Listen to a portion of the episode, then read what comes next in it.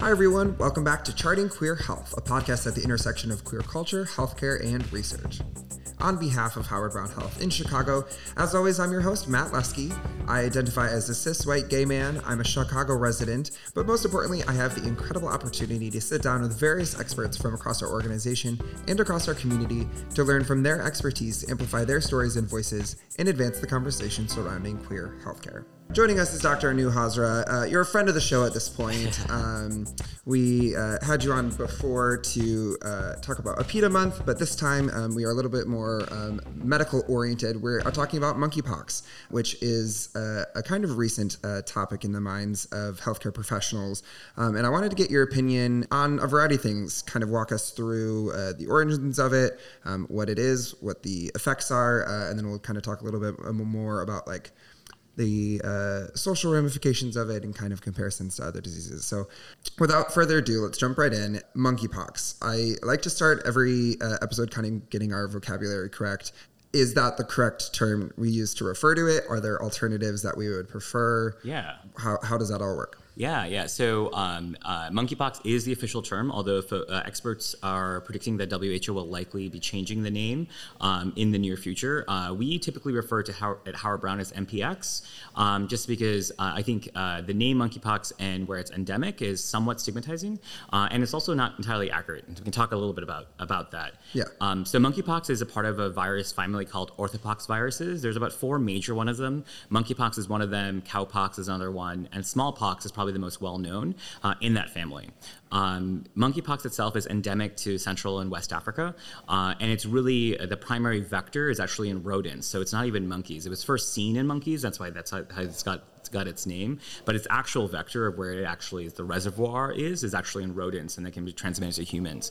Um, there's a few thousand cases of monkeypox a year in, in endemic parts of West and South Af- uh, West and uh, Central Africa, mm-hmm. uh, but this is the largest um, uh, outbreak in WHO uh, nations outside these endemic areas. Gotcha. So that's why it's kind of uh, on our radar more because it's not just Africa anymore. Yeah, for better or for worse, that that's why. Yeah, yeah um, and and so W when you say WHO nations, um, it, the the nations that were it's endemic to in Africa are not part of the WHO, so that's why we haven't been worried about it. Or? No, no. So the WHO splits the globe in different regions, and so um, okay. in the in the Western Central African region, um, you know, this has been something that has been again endemic, and unfortunately, like a lot of endemic illnesses in uh, low and middle income countries, are often ignored uh, globally until it impacts higher income nations, and so um, this has been you know a major issue uh, throughout uh, West and Central Africa for decades now, um, and there has not been a lot of work or research done around this um,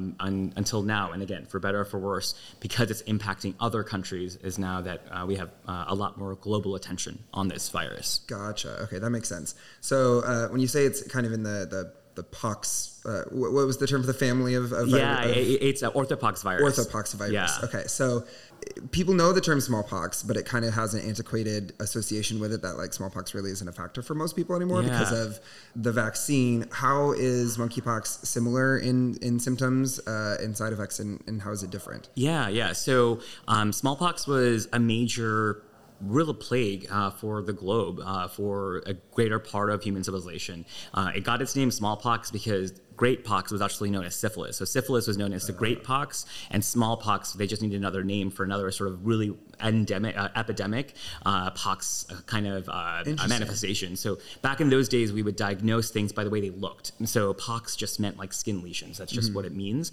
And so we saw multiple different infections causing skin lesions. One of them being syphilis, which was known as the great pox, just because it affected so many people. Um, and then smallpox was because they thought the lesions were a little bit smaller and didn't affect as many. Uh, but, you, but you're correct. The very first vaccine was by Edward Jenner for smallpox vaccine, and this is really where most of our vaccine technology and understanding has all come from. Um, there was major efforts to eradicate smallpox in this uh, around the globe, uh, which was you know accomplished in, in the 1980s, and there's still some outbreaks here and there. Smallpox is a debilitating disease. It is a severe uh, disease, disfiguring, um, and it is um, uh, in that regard much higher degree of sort of morbidity than you have with uh, with monkeypox.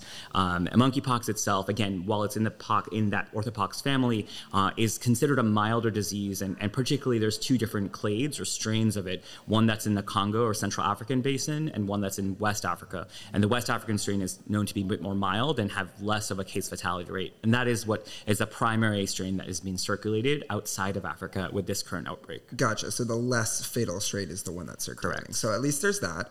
Um, I'm I'm interested that you mentioned that syphilis was referred to as pox because I think if I mean we talk a lot about like stigmatization and stuff on Yeah. here, um, and you know syphilis is an STI, and I feel it's just interesting to me that it was once so widespread and, and Yeah. normalized that it was just great pox. Uh, Yeah. So it makes me think like, what if we referred to STIs in a similar fashion today? It wouldn't be as you know Yeah, yeah. I mean, I, I think you know uh, all communicable diseases uh, like run around the fault lines of soci- social and economic uh, sort of ine- inequities, and that's what we've seen with STIs, which we've seen with syphilis, which we've seen with COVID, um, and that's what we'll see with with monkeypox itself. But but yeah, no, I mean, I think we'll talk about sort of the social implications Yeah. of this current outbreak, uh, but but for sure, stigmatization is something that a lot of us are very aware of, and trying to make sure that we are mitigating that because we don't want stigma to become another obstacle in, in trying to take care of patients who may be exposed or have monkeypox. Right.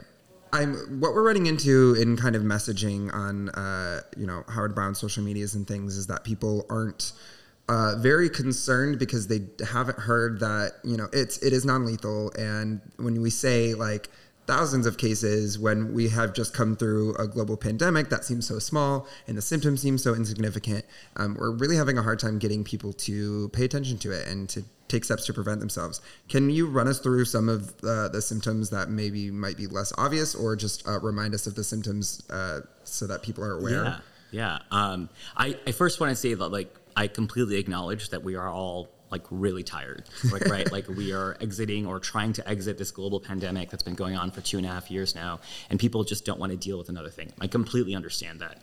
It's important to know that just because diseases don't kill you doesn't mean we don't care about them. Um, gonorrhea, chlamydia, syphilis, these are diseases that don't typically kill people, but we still care a lot about them uh, because we need to know how to stop ongoing transmission uh, of these types of pathogens. So while correct. Uh, we are lucky that this particular virus is not the same lethality as, as COVID 19 or SARS CoV 2. Just because it doesn't kill people doesn't mean it's something we can ignore or, or not care about.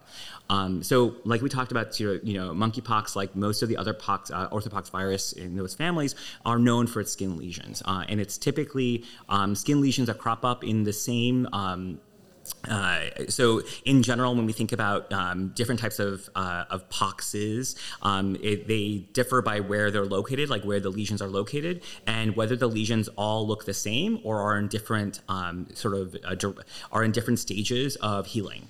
And so monkeypox actually uh, presents largely in the torso and the limbs, um, and um, and is always in the same stages of healing. So the, uh, all the sort of um, skin lesions look the same and they age the same way typically. Gotcha. This current outbreak is a little unusual because we're seeing skin lesions where we don't typically see classic monkeypox skin lesions. So we're seeing skin lesions in the anogenital tract, we're seeing intraanal skin lesions, uh, or even intraurethral skin lesions. Um, and so these are lesions that tend to be a lot more painful, um, can leave scarring, um, and again, can take a long time to, to, to heal. So again, while it's not lethal, thankfully. Um, just because it's not lethal doesn't mean it doesn't cause some sort of morbidity or some sort of issues for the people who are affected by it. I say intraurethral. Let's let that um, sink in because I think that sounds like the most uh, unpleasant thing possible. Um, we are used to the quarantining uh, with COVID. Is there what does protecting other people in your life look like if you do get diagnosed with monkeypox? Yeah. So um, the one things to know about monkeypox uh, is that the incubation period is actually pretty long. So incubation period is defined as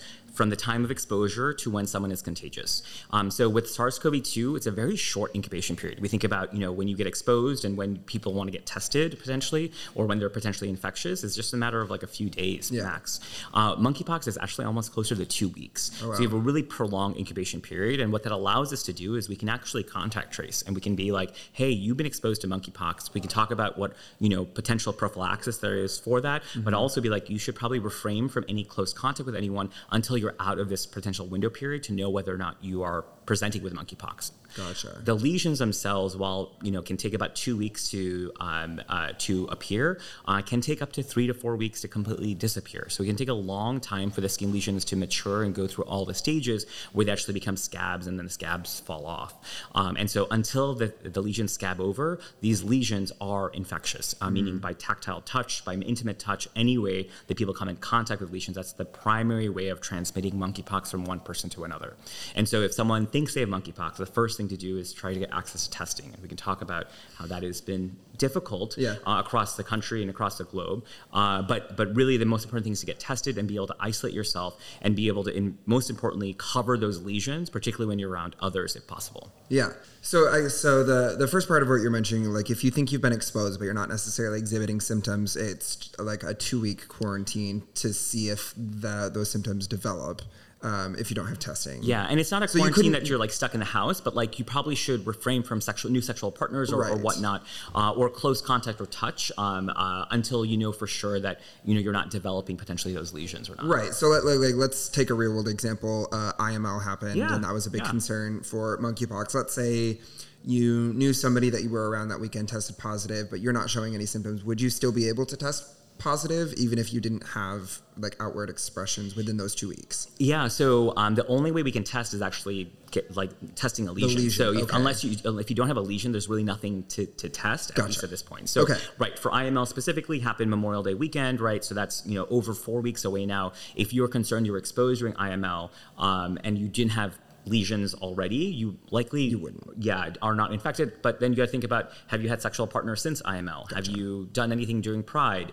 Um, these, you know, ongoing. Each exposure is another potential uh, risk of, of, of, of again uh, potentially uh, getting infected with monkeypox. Okay, so yeah, I was just trying to wrap my head a little bit uh, around the difference because again, to keep comparing with COVID, you can test positive and not know it, right. and that was the big kind of hazard. But right. with this, at least, it's like you if you're paying attention to your own body and the bodies of your partners, you should at least be able to know. Yeah. Okay, that's encouraging.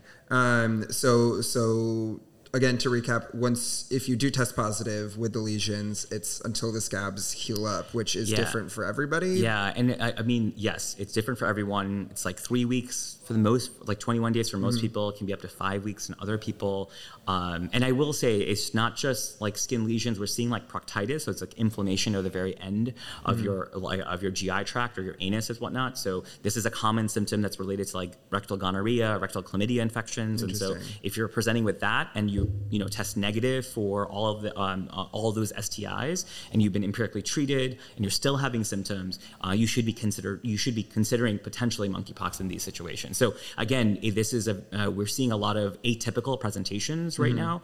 Uh, but if you're having any rash, any skin condition or whatnot that's unexplained, uh, you should uh, try to get testing done and make sure you're isolating yourself until again these lesions fully heal. Yeah. So, are there any cases where lesions are not present? And they still test positive, or will it always be some sort of skin manifestation? So we've seen um, cases where um, it was just proctitis. So okay. then we did like an anal swab of uh, uh, we couldn't really see a lesion, but we did an anal swab, and that ended up being positive. And gotcha. it's like a prolonged. And the people feel that proc- if anyone's had proctitis, you know it's not a very fun symptom to have. Uh, every time you want to go to the bathroom, it's painful or mm-hmm. it's, it's hard for you to pass bowel movements, and those symptoms will last until you right. know the you, the uh, virus runs its course. So you'll you'll know even if there's Correct. not lesions that something else is going on. Gotcha. Yeah. Okay, that's yeah. Like I said before, that's kind of in, I mean, it's not encouraging, but it's a little bit more helpful when you're trying to track down a disease if it has concrete physical representations right. every time. So uh, in terms of um, let's dive into the like the testing and the vaccine because mm-hmm. I was uh, I'm on Twitter, and I know you are as well. And there was something in NYC. They like randomly opened a clinic yeah. for a vaccine uh, for yeah. like walk-ins for like three hours and uh, there's that snl uh, old snl sketch um, Stefon who does like the hottest yeah. club in new york is yeah. whatever. People are like the hottest club in new york it's is like the chelsea line. Health center yeah. Yeah it's chelsea yeah. health center. To try to get a vaccine? Or it's um, like what if we met outside the chelsea health center? Right what if we kissed in line for our smallpox vaccines? Yeah it was there was a lot of discourse about that and um, i haven't heard anything from chicago or other major cities. What is the status with um, readily available testing and or vaccines. Yeah, so uh, let's talk about testing first. Um, so testing is difficult now. Uh, it is a bit cumbersome uh, because every test needs to be approved by the city and the state uh, to be run. Um, and so as a provider, uh, you have to call uh, someone from Chicago Department of Public Health and Illinois Department of Public Health to have them approve. It's not difficult to approve, but they still need to go through it's that process. process yeah. And so it takes time. Um, the results are typically back within 24 to 48 hours. There's still some issues with you know testing being run. These are PCR tests, so very similar to how we think about COVID PCRs, et cetera. Uh, but testing is definitely not widespread. There's no commercially available testing mm. that's still yet in this country. Gotcha. And I think that is definitely limiting how many cases we're diagnosing. Um, if you guys have been following sort of COVID epidemiology, you know we, a lot of cities have been using wastewater as a way to detect how much COVID is in environment. Um, we're detecting uh, monkeypox in the wastewater of San Francisco and New York City. And this means that there are likely a lot more cases than we're able to actually diagnose because our bottleneck is trying to get testing done. The CDC said by July we should have commercially available tests done. Um, that was from Dimitri Daskalakis as, as, well as other folks in the CDC. So mm-hmm. I have faith that this will happen. Uh, I wish it was happening sooner than later because this testing bottleneck is really, you know, we talk about knowing your status all the time, and knowing your status is empowering. And so, if we are not able to test folks, then folks just remain in the dark of whether they have a disease or they don't have a disease. And it's really hard to control a disease when you have such a unsure. bottleneck with testing. Yeah. So, so, like when when we would do COVID testing, a, a doctor would have a, a, supply of them, be able to run them right there in house. Yeah. This you have to call up to a different agency, and so you send the test to that agency as well to get it confirmed. Yeah. So in the very beginning of COVID, this is how we were testing for COVID. So really? the state, this, the local health departments had to approve every COVID test that was done. This was quickly ameliorated uh, by the CDC shortly after, but in you know February and into March, the only way we could get testing done was through approvals through the local health department. So we had this bottleneck as well. And if you remember, it was very difficult to get a COVID test for a large part of that early part of the pandemic. It's a, it's very different now, uh, but it took a lot of mobilization to get where we are right now. Um, uh, but but yeah, so so currently every test that's run across the country, it's not just Chicago, across the country, needs to be approved by the local health department first, and then uh, the test can be run because it's essentially sent to local health department, which then runs the tests, um, and then uh, the results come back to the clinic. Wow. So yeah, there is a lot of rigmarole to go through to try to just get a simple. Yeah, test. as a provider, it's very frustrating. Yeah. Uh, I, I I understand why they're they're doing it this way or starting this way, but I really hope the CDC uh, sort of expedites again the commercially available tests, just like how uh, SARS-CoV-2 testing became commercially available through Quest or LabCorp, et cetera. Yeah. Uh, that's sort of what we need right now. As, as, a provider, do you foresee or have you heard of uh, providers because there's so much process involved with testing for monkeypox, just kind of saying like, lay low and hope it goes away? Like, yeah, no one, no one has that. come out and was brave right. enough to say that to me directly. But I think that's like human nature. Like if you create so many obstacles to get a test done, people will just be like, "Well, I'm not going to spend you know an hour of my busy clinic trying to call multiple different departments and and trying to get this testing done." Right. Um, the, I, I will say to the credit of of CDPH and IDPH, they have made the testing situation a lot easier to get done, and they've tried to streamline you know how many swabs have to be sent, et cetera. And again, it's just a call and they approve it immediately. I'm not, you know, begging for a test, uh, but it's still a process. Yeah. You know, it's uh, you think about how easy it is to get any other testing done, and it would be ideal to get to that point sooner than later. Gotcha. I, hopefully, obviously, testing happens uh, quicker soon. Um, do you first like d- would patients have to advocate for testing if they're concerned about it? Do you think there's situations like that where they might have to be like, kind of push for like I know I actually want a monkeypox test. I, I, I yes, and I, I think it might be sort of where they seek care. So right. places like Howard Brown, we've been preparing for this for several weeks now. Uh, you know, majority of the new cases in Europe and Canada were diagnosed in sexual health clinics, um, and so we knew as you know the the largest sexual health clinic in the city of Chicago, which is the second or third largest city in the country, uh, that we had to be prepared for this. And so uh, we had things in place already, but certain hospitals and healthcare systems don't, uh, or still don't, uh, and so it's not quite clear how they would sort of proceed with this testing. They don't have a protocol in place, et cetera. Right. So um, it really depends maybe where you're seeking care, and if you're really looking for a test, um, I, I, I would advocate, you know, you know, conflict of disclosure, I guess. Yeah. But like I would advocate, uh, you know, Howard Brown, uh, at least in the city of Chicago, this is something that we have been now planning for since since May. Gotcha. So uh, moving on to the vaccine portion, I know the Chelsea Clinic or whatever it was Yeah. was giving out a vaccine. What vaccine is that? Is it specifically for monkeypox or is it just the smallpox vaccine? Yeah, yeah. So um, the vaccine is the uh, JYNNEOS vaccine. It's the uh, actually a sm- uh, vaccine created for smallpox. So, like I mentioned, Edward Jenner, like the like the creator of vaccinology, et cetera, uh, created the first vaccine for smallpox, which is based off cowpox, et cetera. Um, you know, the vaccine that was used for this smallpox eradication across the country uh, was actually a pretty um, morbid vaccine. It was actually like a two-pronged needle that leaves a scar. So if you see folks from sort of smallpox endemic countries, you might see a scar on their deltoid or whatnot, and that's actually a smallpox vaccine that they've had. Uh, and then in, um, in the uh, early 2000s into 2010s, we were able to create um, a, a, a, a, smallpox vaccine that was a bit updated with less side effects and be able to administer through a regular needle. And that's the JYNNEOS vaccine. Gotcha. The JYNNEOS vaccine was actually studied specifically for monkeypox exposures and, and laboratory workers who were maybe exposed to monkeypox in handling specimens or whatnot. Gotcha. And that showed to be effective uh, for monkeypox. So we're utilizing that evidence to now vaccinate folks for, um, uh, for monkeypox. Currently, um, the city of Chicago and, and most other um, parts of the country uh, are offering this vaccine for close contacts to po- to positive cases, almost like a post-exposure prophylaxis Okay. uh, type of vaccine. That oh, you've been exposed potentially to monkeypox. Here's a vaccine to help prevent that from from happening. And that's Mm-hmm. really what was studied in the laboratory healthcare workers was sort of this in, in this post-exposure setting. Gotcha. Um, the city of New York, the Chelsea um, um, uh, uh, Health Clinic, which is one of the several sexual health clinics at the Chicago, uh, the New York Department of Health uh, and Mental Hygiene operate, um, did start vaccinating folks um, with the JYNNEOS vaccine as pre-exposure prophylaxis or just prophylaxis, like Yeah. you would vaccine and uh, any other vaccines work.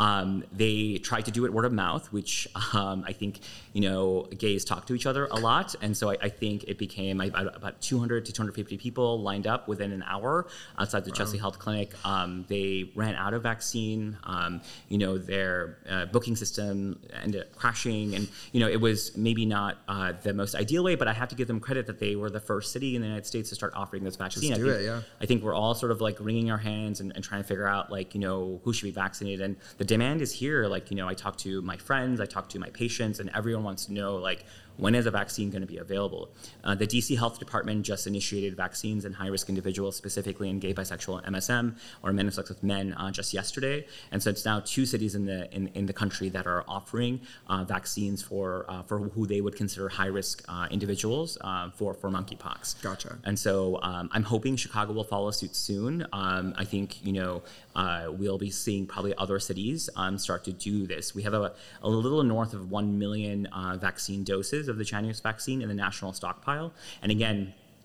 Howard Brown Health and individual health centers cannot make that decision of whether to vaccinate folks. It has to come from the health department uh, because they draw those doses from the national stockpile. Um, and so this has to be a it's a it's a it's a decision made at the public health department level. Uh, and I'm hoping um, the city of Chicago will will follow suit because the demand is, is certainly here. Gotcha. Interesting. Yeah, that's that's good to know how vaccines are kind of um, disseminated through the health department because so so if if they do approve it then Howard Brown would just get like a fixed number and it's up to Howard Brown to kind of Yeah, just like how COVID vaccines worked. If you guys Yeah. remember, like how difficult it was to find a COVID vaccine appointment back in the, this is like bringing a lot of PTSD for a lot of folks. yeah well I, from- I now that I'm thinking about it I think I blocked it out like I don't remember how difficult it was Yeah. early on because I was just trying not Yeah. to remember it Yeah, but like folks were like trying to get their parents' vaccines, like you know, like waiting until like twelve oh one when like the Oh, things would open, and then try to like get all these appointments. People would get like multiple appointments because they Yeah. thought things would run out. Um, I will say the JYNNEOS vaccine is a two dose vaccine, so it's a separated by four weeks, and technically you're not protected again until two weeks after that second dose, just like we think about the COVID vaccine, right? Um, and so it's not just a one and done; uh, it's a two dose vaccine, so something else to think about. And again, another like a little nuance that we have to figure out when we think about vaccine rollout. Interesting. Okay.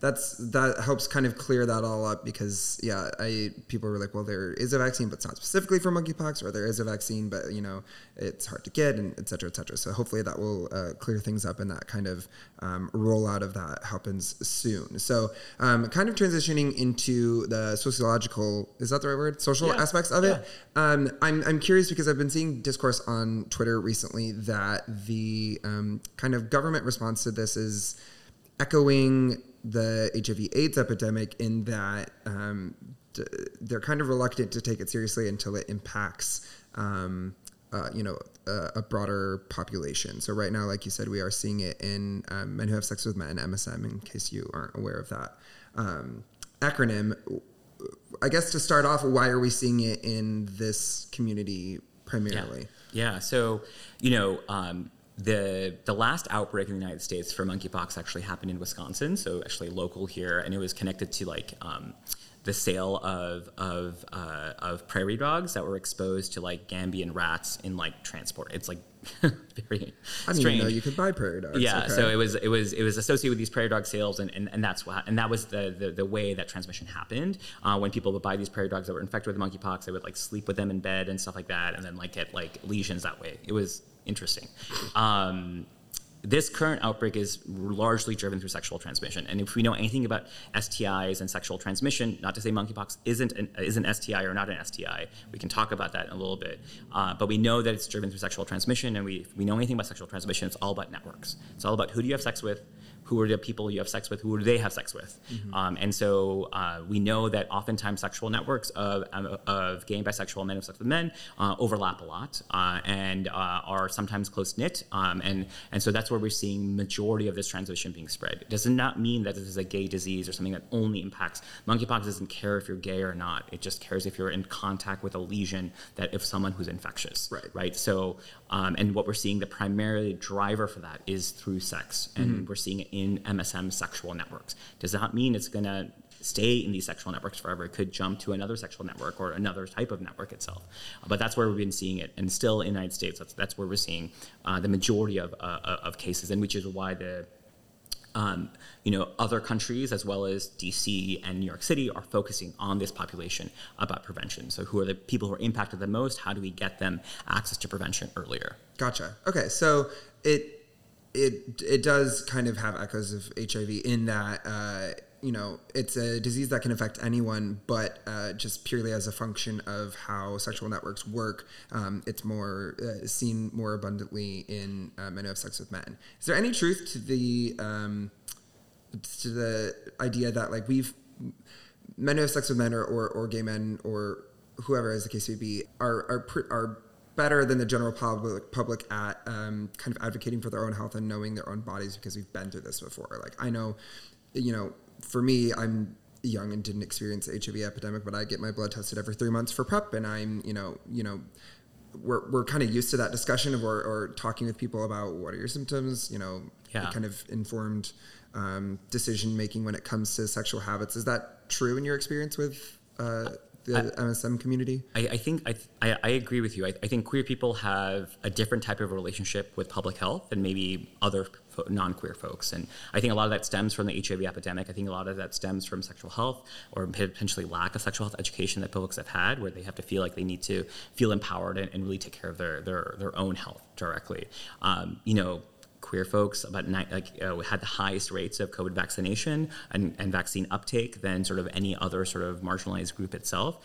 Um, if you guys remember, the July 4th outbreak in P Town was traced through um, sort of gay men who sat down with an Excel spreadsheet and basically sort of wrote out everyone who was potentially infected, who were all, and it was the first cluster of folks that were vaccinated who were infected with COVID, right? So I think in general, queer folks just have a different relationship with public health. And again, for better or for worse, historically or, or, or, or not, um, and, and, and oftentimes demand more uh, from public health agencies because um, they realize that maybe there's not folks higher up that are advocating for them.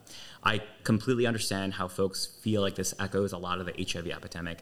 I will say the CDC director, Dr. Rochelle Walensky, is a prolific HIV researcher. Mm. Her entire career has been grounded and, and really cemented in the work of HIV and reducing health disparities among people living with HIV and vulnerable to HIV. I think the tenure and tone of the CDC as they've been responding to the monkeypox epidemic has actually been very good. Oh, good. I agree. The logistics of testing and vaccines, uh, these delays are inexcusable, and I think that's that's that's a correct word to use. Mm-hmm. Uh, but a lot of that's not in the power of a single person at the CDC. A lot of that is through the bureaucracy of how government works.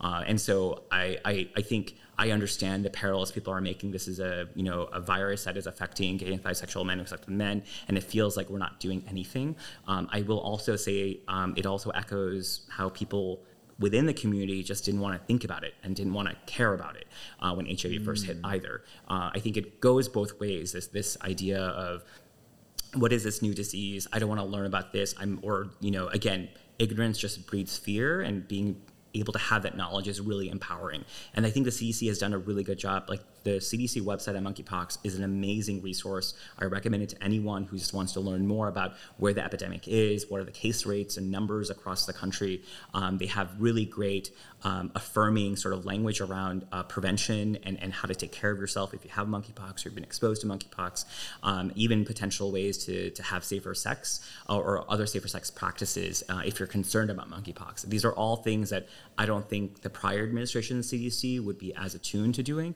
and that's all really based on the work of Dr. Walensky and Dr. Daskalakis, who's, again, all of their work has been really centered around uh, equity among people living with and vulnerable to HIV. So I completely understand the criticism the CDC has been getting, uh, but when I compare this to our initial COVID response, I am actually quite pleasantly surprised. But still, the bureaucratic delays, again, are inexcusable. And I'm hoping we can push through a lot of this red tape and try to get, again, uh, testing and vaccines to people who need it sooner than later. That's encouraging to hear that it's not just, you know, people's personal ignorance that's kind of fueling the delay. It's just kind of how government works. And that's, I think, evident in any governmental body or system, uh, lawmaking, whatever it is, disseminating vaccines. It's a slow process. Um, it's also, I, that's a great point that you made about kind of the ignorance or, um, you know, apathy apathy that's yeah. that's the word i was looking for apathy both within and without the community um, i've seen an equal amount of tweets of people being like if i don't if I leave Pride weekend without monkeypox, it wasn't a, a, a yeah. success or something, which yeah. is like the worst attitude to have towards that. But there's definitely that like you know, we get tested for everything else and you had COVID on top of it. Like, why should I, you know, yeah. expend energy worrying about yet another disease? And I get it. Again, people are tired. It's summertime. People want to enjoy themselves. And I don't think the messaging is like you can't enjoy yourself. I think there's ways of thinking about harm reduction. We talk about it in sort of every other aspect of our lives mm-hmm. of how to reduce, not, you can never eliminate you know your risk, but how do you reduce the risk to your best abilities? And again, the CDC has really nice resources of thinking about harm reduction and how you can still enjoy your summer, enjoy you know the last two days of Pride Month, yeah. um, however you'd like, and, and then still be able to take care of yourself. Again, it's just being aware of this, uh, that this is around us. This is a lot higher case rates than we're seeing because of our bottleneck with testing, uh, and you should be uh, uh understanding that this could impact you and what to do if it does. Yeah. I wanted to um, ask because as COVID has continued, we've had more and more uh, studies and realizations of uh, possible long term effects of COVID uh, that we weren't aware of. Um, COVID was obviously a completely new um, virus, and so there was a lot of discoveries being made as the pandemic continued. Monkeypox seems like it's at least uh, in a family of viruses that is more well known. Are there long term ramifications to um, contracting monkeypox? Yeah, I mean, monkeypox has been, I think, was first identified in the 50s, so it's been around for a, like a decent amount of time. Mm-hmm. Um, uh, and so I think there hasn't been anything that's been described as sort of a long term complications of monkeypox. And again, in the world of medicine, you always say never say never, right? right. Uh, and so there's still plenty of unknowns. Again, these typical the presentations are rather atypical with this current outbreak. I think the the biggest sort of long-term consequence that I can th- think about and what I talk to patients about is the scarring, right? Mm-hmm. So like, you know, potentially having anogenital scarring from lesions that have healed. Um, you think about if you've ever seen pictures of folks who've recovered from smallpox, it's a disfiguring disease. And while monkeypox is not to the same degree, but it can still cause that type of scarring and disfigurement, um, particularly in your genitals or your anus. And, you know, it's something that people would not want in general. And while it does not maybe cause like long-term health consequences will definitely potentially cause you know other types of uh, consequences uh, for, for patients. So again just because something doesn't kill you doesn't mean we don't care about it right? There's yeah. plenty of diseases that don't kill us but we still track them and try to control them. Uh, monkeypox is no different. Gotcha. Okay. Yeah i asked because like i said before we were trying to find ways to kind of get people to buy in that this is something they should be aware of and not to like paint with too broad a brushstroke but gays and and some to some degree, queer people in general uh, are a, a, little vain, or at least the gays that I'm in contact with on Twitter, at least, are a little vain. So hopefully, um, I don't think it's just gays. I think anyone with their genitals wouldn't want scarring or disfigurement of their fair. genitals. That's yeah, fair. Yeah. I, think, I guess yeah. it's that's when when you put it that way, that's that's that's true. That's a good point. Um, and we we are getting close on time here, but I did want to touch on that one um, comment of. Uh, why this is not an STI. Um, so dive into that a little bit because I'm, I'm curious. Yeah, yeah. So this was like a, a big discussion like the month of May. We're like, are, you know, are we calling monkeypox an STI or not? And for me, it's like like who cares? Like i mean like we, we know how it's transmitted it's transmitted through close contact right? Uh, the reason why it's not considered an sti is because stis gonorrhea chlamydia syphilis are primarily transmitted through sex, sexual transmission. So either in sort of seminal fluids and vaginal fluids etc or, or oftentimes only transmitted through the act of sex. And right. we know that that's not how monkeypox transmits itself. So mm-hmm. by that definition is why we don't consider it an sti but in the end of the day it's like why are we wasting time about this? Like we know that right. sexual transmission incorporates intimate contact. People can catch COVID through sex, but we don't consider COVID uh, an STI, right? You can catch um, sort of a common cold through sex, right? Through intimate touching and, and kissing, but we don't consider the common cold an STI. Uh, it's just something that is is transmitted through close contact, and sex involves close contact. Right. And so that's why you think about it that way. I mean, if it's easier for people to wrap their minds around to think about an STI, I think it's completely fine to think about mm-hmm. it that way. Uh, but that's it's just not how it's classified currently. Gotcha. Okay, that helps clear it up. So it's it's there's other methods of transmission other than purely sexual. Right. You to I don't know if we stated this. You can get it through kissing. Correct. So if they have a lesion around their mouth or on their face, okay. um, yes, you can. Yeah, yeah, yeah. But if they don't have lesions that you would have a mouth near. So right. So you bring up a good point about. So we talk a lot about transmission through touch, mm-hmm. and those are other forms of transmission. So it has been shown to potentially transmit through droplets, or again, sort of like secretions of your nose and, and your mouth. Um, and so that is possible. Again, not the primary means of transmission, okay. uh, but possible. Again, the the most effective mean of transmission for um, uh, for this virus is really through contact with the lesions themselves. Um, uh, there is some evidence of droplet transmission, but by by its it, by no means is that would be considered the most effective means or the primary means of transmitting this okay. virus. I've heard people say that uh, gays like to say hi by like kissing on the mouth. Yeah, uh, and so um, I was just curious because. Uh, I think that would change people's uh, behaviors because if you know all the messaging is oriented towards lesions, and it's like, well, you know, my body's covered up, and I haven't had sex with anybody, yeah. but I do kiss my friends on the dance floor when we're drunk. Yeah, like, yeah. you know, there's kind of people will uh, justify things in their mind of like what's safe and what's not. So and I wanted I, to kind of clarify. I will say I, I, I didn't touch on this, but there's other systemic signs of monkeypox infection, which include like fevers, swollen lymph nodes, in addition to the skin uh, lesions themselves. Okay. So there's other things to look out for when you're just not feeling well. Again, not a good time in general with COVID. Not a good time to be hanging out with other folks if you're not feeling well right. and trying to get checked out if that's the case. Makes sense. Yeah. I mean, as always with with anything like this, it's being in tune with your own body and, and, and those symptoms and stuff. So uh, to wrap it up, uh, long term, is there you know do you see this being a, a, huge issue going forward? Is it kind of dependent on testing? What's the prognosis for monkeypox as it like kind of impacts yeah. uh, society? I've I'm not going to make any crystal ball predictions because I've been so wrong these past two and a half years. Um, I think we're in a critical time right now. Um, so it took 30 days to get to the first thousand cases of monkeypox. It took three days to get to the next thousand cases. Um, and so I think we are seeing this is a critical time for us to be able to control and try to stop downstream transmission of this virus. And again, the fact that it's a long incubation period is really helpful for us because then we can potentially isolate folks or let folks know that you need to be aware of you know XYZ symptoms and refrain from sex until we know you're sort of in the clear or you know not potentially having um, uh, a monkeypox infection. Uh, but really, the time to act is like that window of opportunity is continuing to close. Again, mm-hmm. all the more reason why we need to get over these hurdles around testing and vaccines for uh, these populations that are disproportionately impacted by this current outbreak. Gotcha. So we're really in this critical period where because we don't have as much uh, testing or vaccine capability, it's really the onus is, is on us as a community to really uh, identify. Yeah. You know, if you're not feeling well, if yep. you're identifying lesions, and be able to talk to your friends about it. Again, I, I always say knowledge is power. Understanding more about the virus uh, makes you feel more empowered about your health, and, and, knowing that you can come to a place like Howard Brown uh, to get testing done is something that is important to know. Perfect. Those I think are great words to, to wrap up the episode. So, uh, Anu, thank you so much for, yeah, for coming and for sharing your expertise. Uh, hopefully, we don't have to have a second or third episode about monkeypox, and we'll just uh, leave it on this. So, thank you. Yeah, thanks for having me. And that has been our episode about all things monkeypox. Uh, you can visit the links below in the description to learn more from the CDC, or you can go to www.howardbrown.org for more information. Thanks for listening.